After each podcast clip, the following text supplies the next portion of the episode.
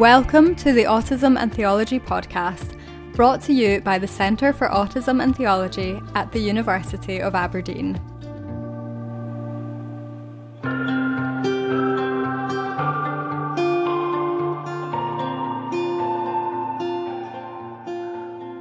Welcome to our December episode of the Autism and Theology podcast. The Autism and Theology podcast is a space where we engage with conversations in the field of autism and theology, share resources, and promote ways in which faith and non faith communities can enable autistic people to flourish. I'm Zoe, and I'm your host from this episode, and I'm joined by Chris Barber. Chris is a registered learning disability nurse in Birmingham and a PhD candidate at the University of Aberdeen. He's published various articles and books on autism. We've invited Chris on the podcast to speak about autism and connectedness and faith. Chris, can you tell us about yourself, where you're based, what you're researching, and anything else that you would like to share? Thank you, Zoe. It's real. It's a real pleasure to be invited to this podcast. Who am I? Good question. I was born at a very young age um, in a sleepy little town called Southend-on-Sea in Essex. Longest pleasure pew in the world and home to the rock band Procol Harum, as in Whiter Shade of Pale. I left school at the age of 17, went to work in factories, used to make Vox amplifiers as made famous by Brian May of Queen. Made loads of um, amplifiers for Brian May. Um, I became a Franciscan novice in the middle 1980s, 1985. Um, got kicked out of that because I was told that I, were, I always kept myself to myself, and my novice master didn't want um, hermits within the order. Looking back on it, I probably um, was presenting signs and symptoms of um, autism and my novice master would not have picked up on those or understood what autism was.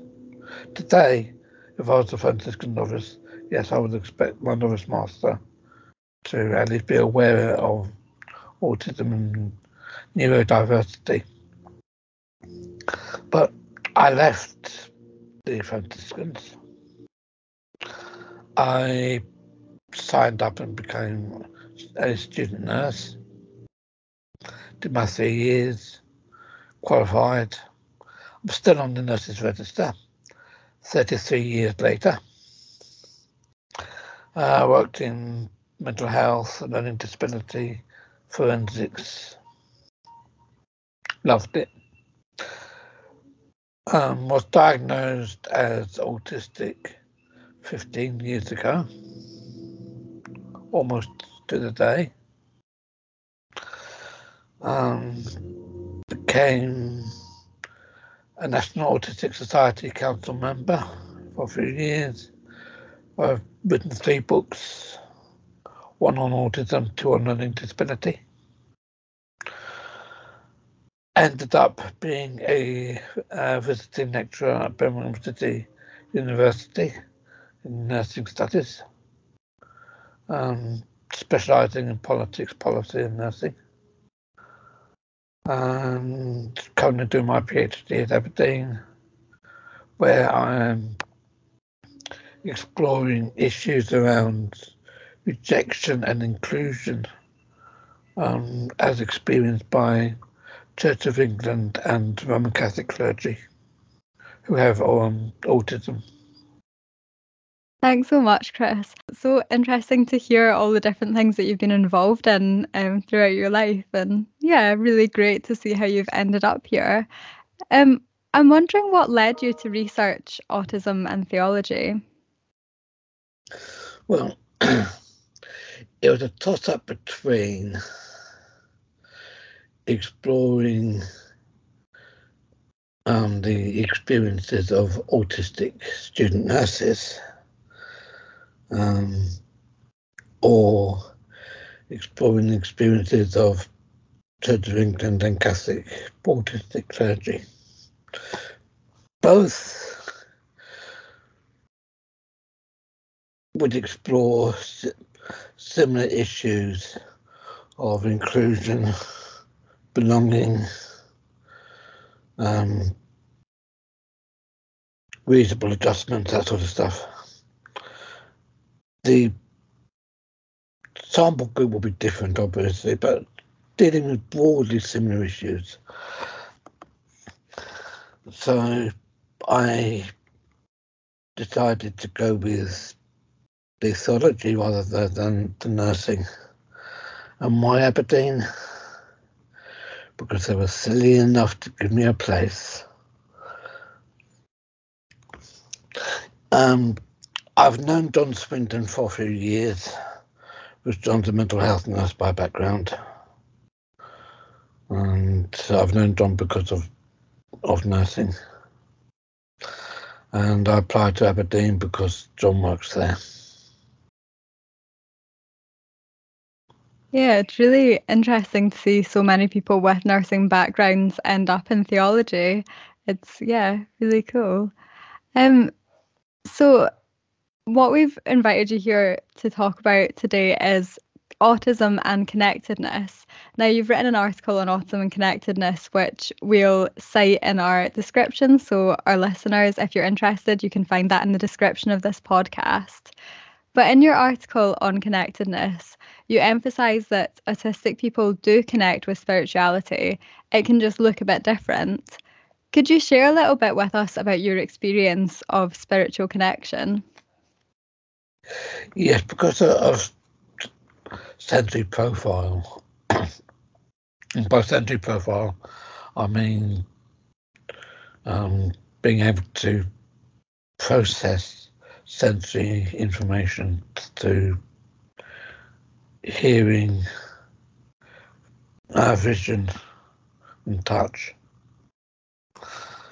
Um, I have always been drawn to um, a more contemplative, contemplative. I'll put my teeth in. Um, a more contemplative spirituality. That's like the Benedictines, Cistercians. I've got a Cistercian monastery about 30, 35 miles down the road, and I go down there once or, or twice a year and spend a few hours with the monks. And I just feel a natural affinity to quiet spaces, solitude. And in a way, it's a good thing that I'm no stranger to solitude. Um, because from 2010 to 2021, I was my wife's full-time carer because she had multiple disabilities and health issues, and she died in January 2021. So it's just me and my son now. So I spend quite a lot of my days on my own.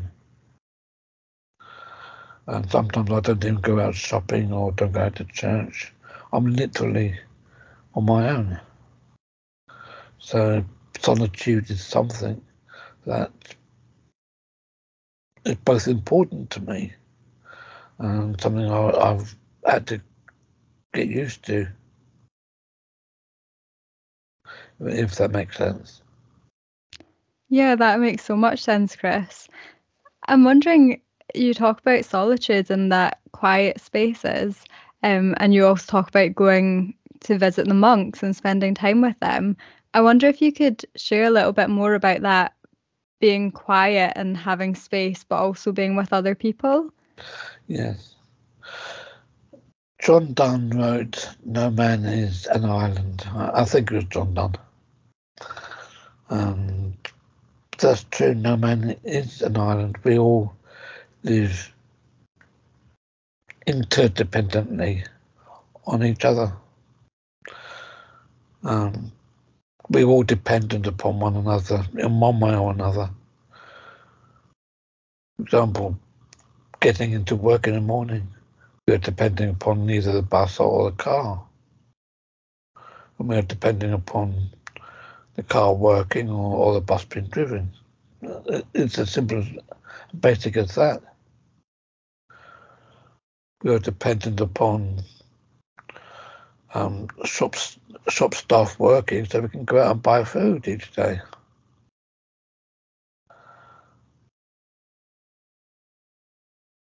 So we are all dependent on each other.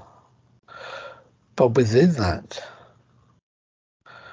there is a growing hunger for solitude, and the ability just to be still, be quiet, and to listen. And one of the reasons why I go to Mount St. Bernard's Abbey, which is the Cistercian monastery, is because it offers me the opportunity to be still and to be quiet.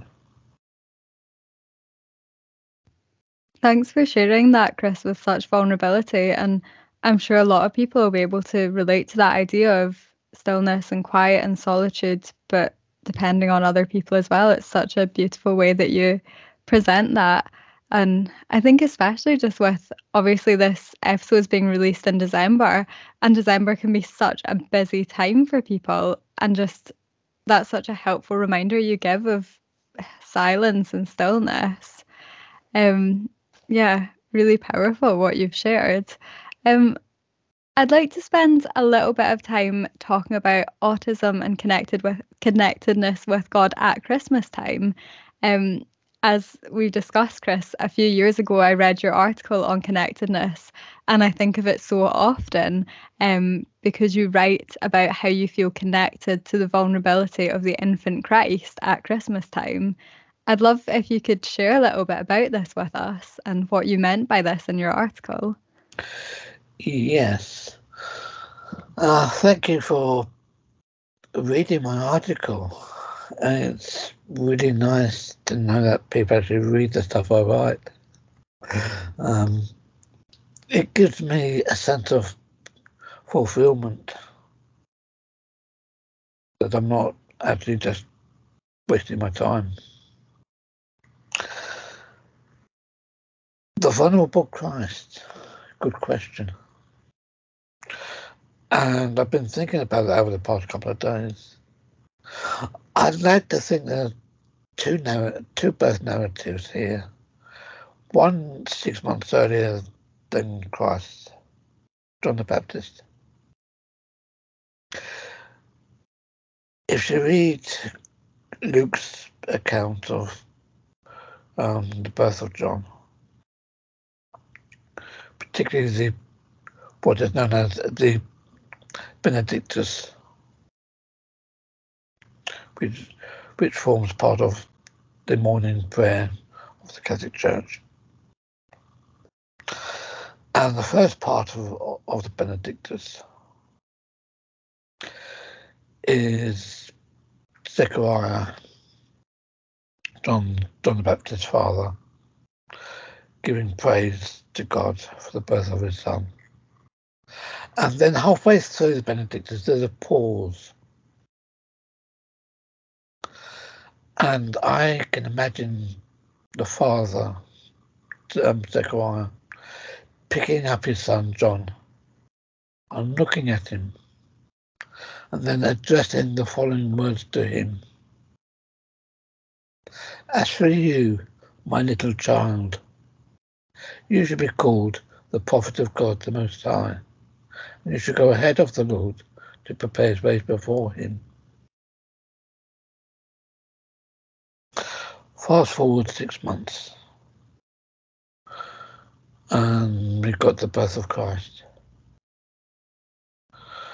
uh, which we are now coming up to.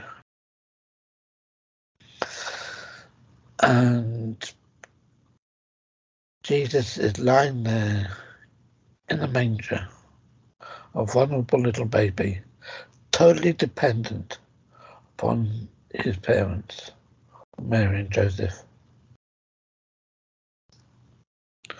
On him shall be laid all the sins of the world. But at that moment, Jesus is a vulnerable little baby. And I hope this makes sense. But we all need to share that vulnerability because if we don't, then we are saying that we cannot be part of the vulnerable Christ.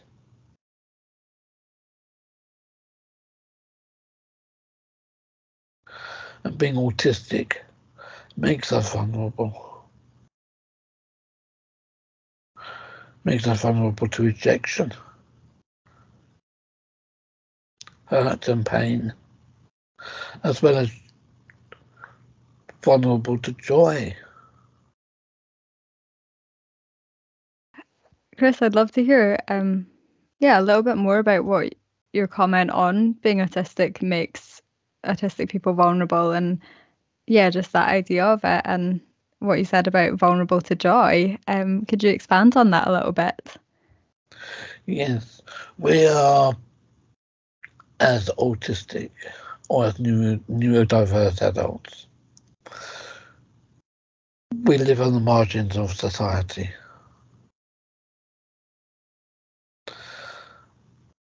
we may appear to be successful.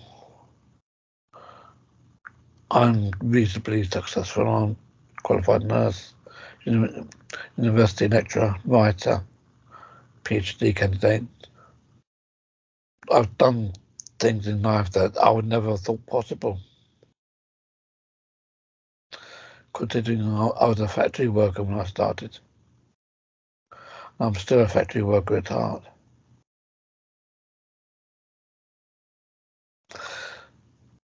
But God has placed us on the margins. it's placed us on the margins for a reason. And that is to face both ways, to be good, to walk with God in the margins.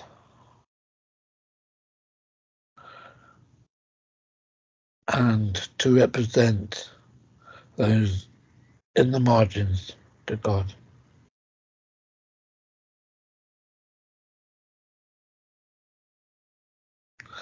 And part of that must be a vulnerability of joy.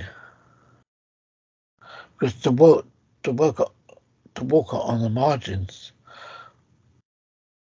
entails a certain amount of joy. Because we are doing what God wants us to do.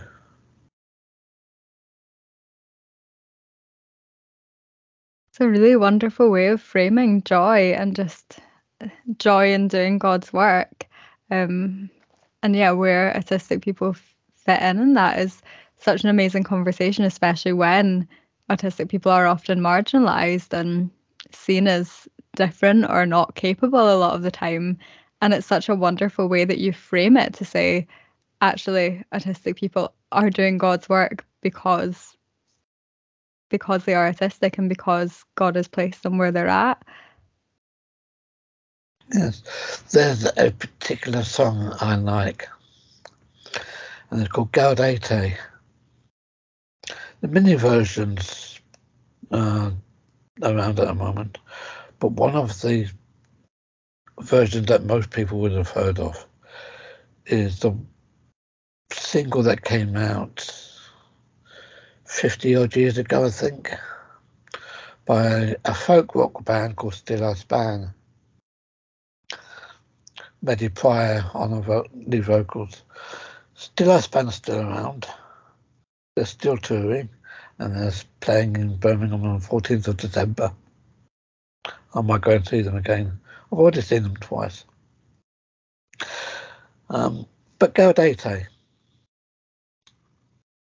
the Steeleye Span version comes from the album Below the Salt. Now, where Below the Salt comes from is in medieval times. Um, the master and the servants would sit down and eat together. The masters would sit at the table above the salt, and the servants and the slaves would sit at the same table but below the salt. If that makes sense. So hence the, the album title, Below the Salt. Gaudete is Latin and it simply means rejoice. Rejoice in God. Yeah, I'll share a link to that song in the description. So, again, if people want to go away and listen to it or take a pause and listen to it and then come back, you're welcome to do that. Um, yeah, thanks so much, Chris. I'm wondering what advice you would give to autistic people who are maybe on the margins and maybe don't connect with spirituality in the same way that others around them do? take pride in who and what they are. Everyone is different. Every neurotypical is different. Every neurodivergent person is different. Just because I'm Roman Catholic doesn't mean to say that how I express my Catholicism is going to be the same as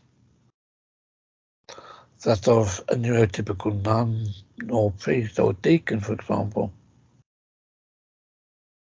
And how they express theirs will be different from mine. We're all different. For those of us who don't follow a particular faith community,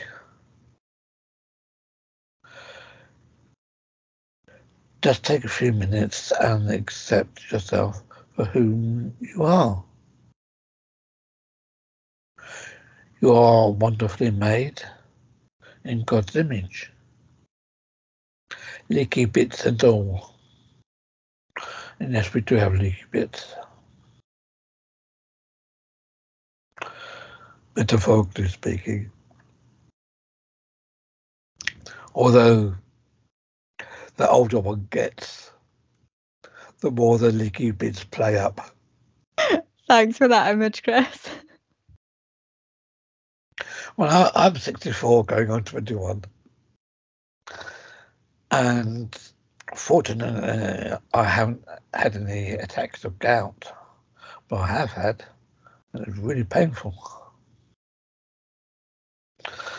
And the older one gets, the more likely it is that one will develop arthritis, sensory impairment, dementia. When the body and the brain just slowly packs up. It's not inevitable. But statistically, the older one gets, um, the more likely one one's body will just simply slow down.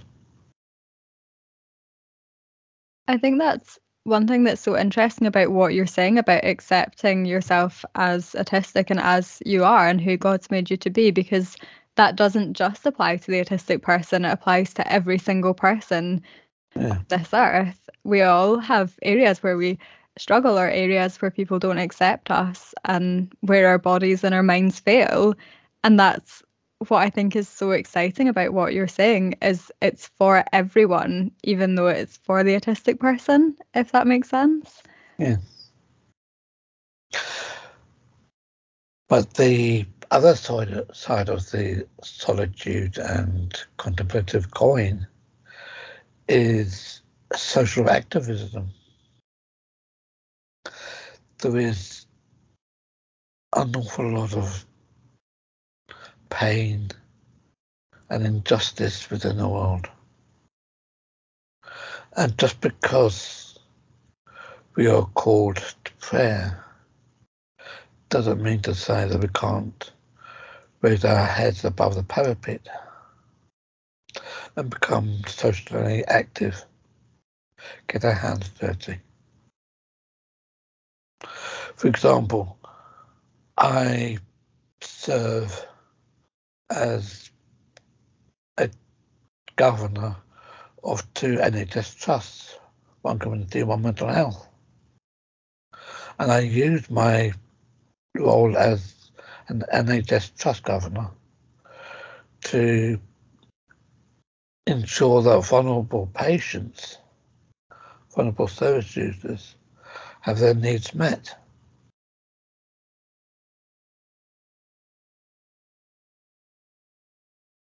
I write for a living.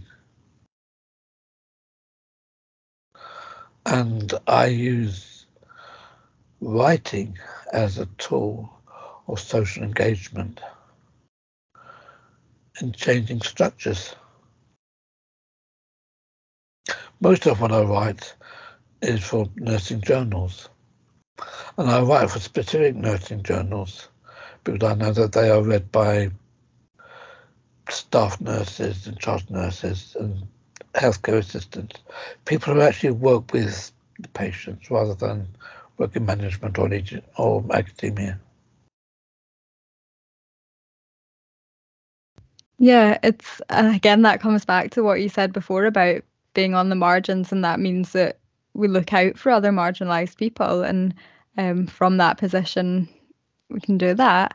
Um, I'm wondering about the other side of this conversation and what advice you would give to practitioners or other people in faith communities to enable autistic people to thrive in their way of being and their way of connecting with God.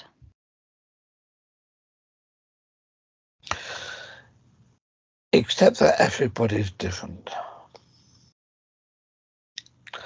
And look beyond just inclusion and foster a sense of belonging and welcome. People can be included within church prayer life, church liturgy, spirituality. But there's a, a difference between inclusion and belonging.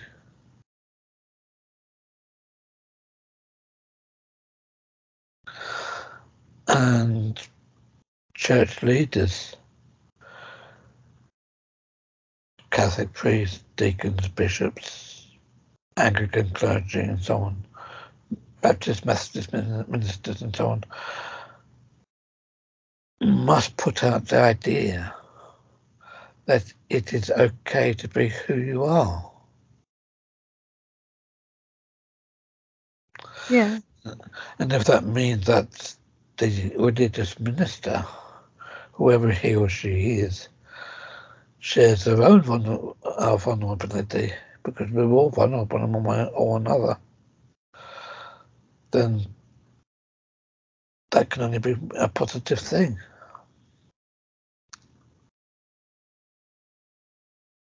Yeah, that's a really helpful point, and I think it just encompasses all about what autism and theology is. It's more than inclusion, it's calling people to see the value of autistic and other neurodivergent or different people and make people or welcome people into communities as essential parts, not just someone who's allowed to come in. And yeah, it's, yeah, that's really helpful advice. And yeah, really great. Yeah, I'd really recommend to our listeners. Um, again, I'll put a link to your article in the description, but I'd really recommend that people read your article um, and just experience more of what you've said because it really helped me to reframe the way that I view Christ and I view my own vulnerability. And yeah, it's a really, yeah, a really beautiful way that you put it. Well, Chris, it's been so great to have you on the podcast. Um, and it's been so interesting to hear your thoughts and perspectives. And I really appreciated your vulnerability in the way that you've shared your own experience and the way that you've encouraged other people. Um, and thank you to everyone who's listened to this podcast episode. If you have any questions for Chris, you can send us an email at cat at abdn.ac.uk and we'll forward any emails on to him. Our next Cat Chat will be released on the 20th of December and we will be sharing about autism and Christmas. We'll be sharing stories and offering suggestions about things that can be helpful and things that can exclude autistic people at this time of year. If you're listening soon after this episode has been released, we would like to invite you to a webinar on Thursday, the 7th of December from 10am to 11.30am, run by the Centre for Autism and Theology. The topic is the spiritual experiences and expressions of non or minimally speaking autistic people. Thank you so much for listening, and thank you, Chris, for being a guest on this episode. Thank you for inviting me. It's been a pleasure.